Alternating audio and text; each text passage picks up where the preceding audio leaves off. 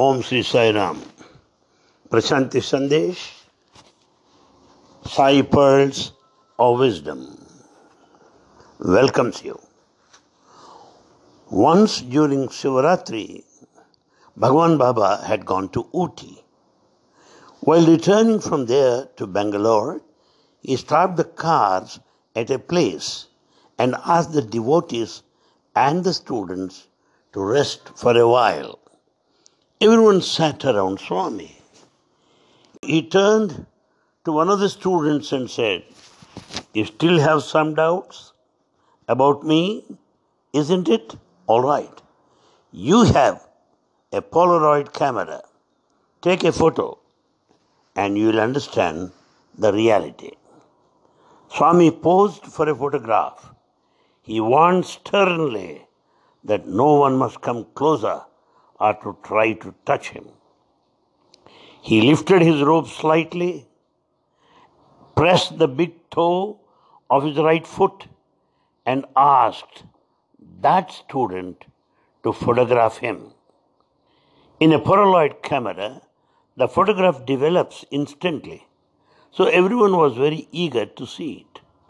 On seeing it, everyone was astonished because in place of Swami, there was a picture of Lord Dattatreya with three heads and six hands, and all the three faces were of Swami. In the hands, there were weapons and kamandalu and japamala. In the background, there was a cow. At the feet, there were four dogs who represent the four Vedas. The big toe of Swami's right foot was pressed, and flowers of pale pink and lilac shade were strewn all around. Without uttering a single word, Swami revealed through the photograph that three characteristics of creation, maintenance, and dissolution, all the three creation, maintenance, and dissolution are present in him. And he is one of the same God who creates, protects, and dissolves the universe. Swami also explained why he did not allow anyone to come close to him when the photograph was being taken. He said that very powerful and effulgent waves were emitting from his body, and at the time which could not have been withstood by anyone else. In the past, too, there have been many such incidents. There is a big disciple of Brahma Chaitanya Gondavalekar Maharaj from Maharashtra. He was a professor of philosophy. Once in a vision, Gondavalekar Maharaj said to his disciples, Sri Guru Dattatreya has incarnated in Puttaparthi. I feel that we should definitely go there. In obedience to his Guru's advice, the professor went to Puttaparthi. Swami called him for an interview. When he entered the interview room, Swami said, Take Padnamaskar. You are in the divine abode of Dattatreya. On hearing this, the professor was overwhelmed with joy. Here is another incident. A family named Risbud, Risbud, R-I-S, B-U-D, used to reside at Bangalore. The entire family were devotees of Swami. Once, when a boy from the family was leaving for Swami's darshan, his mother, Mrs. Risbud, stopped him. She hurriedly went to the altar in the house and brought back an idol of Sri Dattatreya. She gave the idol to her son to get it blessed by Swami. The boy reached Puttaparthi. When Swami called him for an interview. The first question he asked was, Where is the idol given to you by your mother? Take it out. The boy took the idol from his bag and gave it to Swami.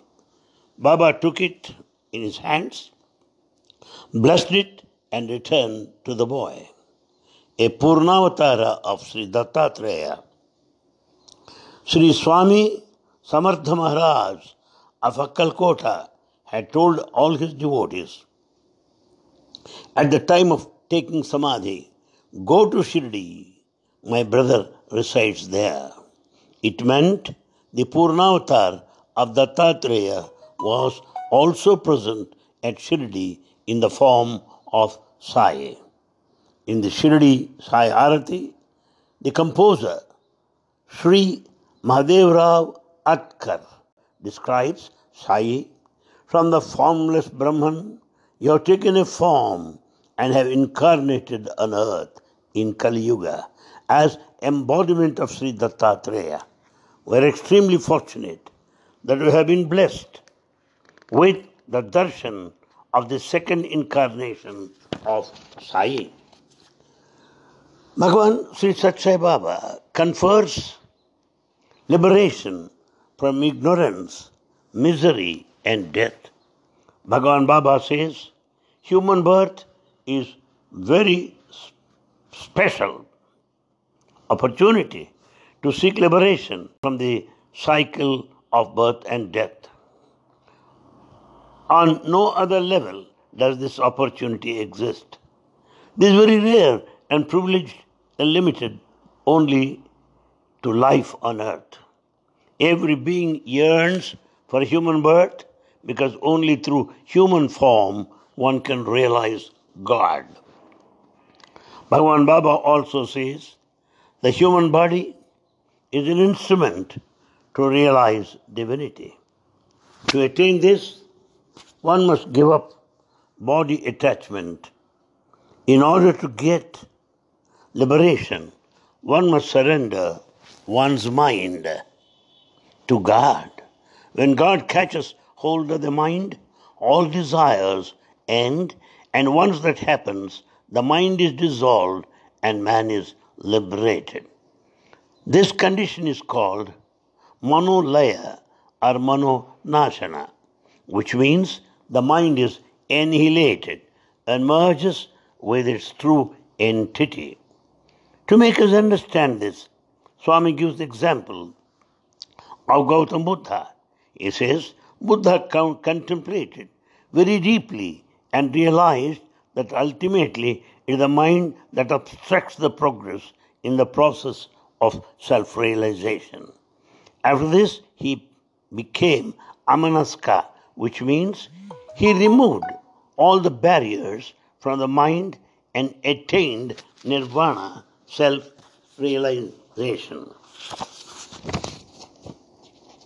Here is a touching story of a little girl who attained liberation by the grace of Bhagwan Baba. Many years ago, Swami was leaving to go to the banks of Chitravati along with some devotees. A six year old girl came there. She had noticed that Swami was walking bare feet. So she had brought a pair of sandals with her. She went up to Swami and requested him to wear the sandals. This gesture of the little girl pleased him immensely. He called her closer and said to her, Ask whatever you want. Everyone taken aback on hearing her demand, for she said, Swami, I want to merge at your divine lotus feet. She was told to ask for something else, but she kept on insisting on the same thing. Finally, her wish was fulfilled. She suffered from fever for just two days and her soul merged in Swami. This compassionate Swami fulfilled her wish and conferred liberation. There is another story about Mr. and Mrs. Shankar Narayan of Kerala. Both of them had immense devotion for Swami. When Baba visited Kerala in 1959 to 60, he was pleased with their devotion and said, Mrs. Shankar Narayan, devotion is great. In 1991, she passed away quite suddenly. Her daughter, who is a doctor, was mourning her mother's death and had only one question in her mind Where has mother gone? How is she? Immediately, Vibhuti and nectar started dripping from the photographs in her mother's puja room. It was as if Swami replied, saying, Don't worry, your mother is with me now. Her life is fulfilled. When Bhagwan draws his devotees closer to him, he removes their faults and weaknesses. This enables devotees to carry out their duties in their right manner. Can our faults remain hidden from Bhagavan Baba? Impossible. Right from his childhood, he was very particular that everyone should stay away from bad habits. Here is a story that highlights this aspect. Swami was just eight years old at the time. A well known person living in Puttaparthi had a bad habit of collecting friends and gossiping with them all the day long. Satyanarayana Baba noticed this fault and he also knew its bad effects. The person indulging in gossip himself becomes idle, makes others idle too. Little Satya found a remedy, remedy for this. He composed a song and taught it to his friends. When this group of people were sitting around and indulging in gossip, the children would go in their vicinity and sing the song. The song conveyed to the listeners, O elderly people, your behavior is not ethical. If you don't follow righteousness, your friends will hate you. They will leave you and they may even beat you. That's the meaning of the song. After hearing the song, the main culprit became uneasy, but by and by, all of them grasped the truth behind it and improved their ways. Satya composed many similar poems and skits in which he highlighted the defects prevailing in society. One of the popular skits composed by Little Satyam was called Cheppinattu Chastara, which means, should we not behave and do the way we talk? Here is an interesting story from the Shirdi Avatar.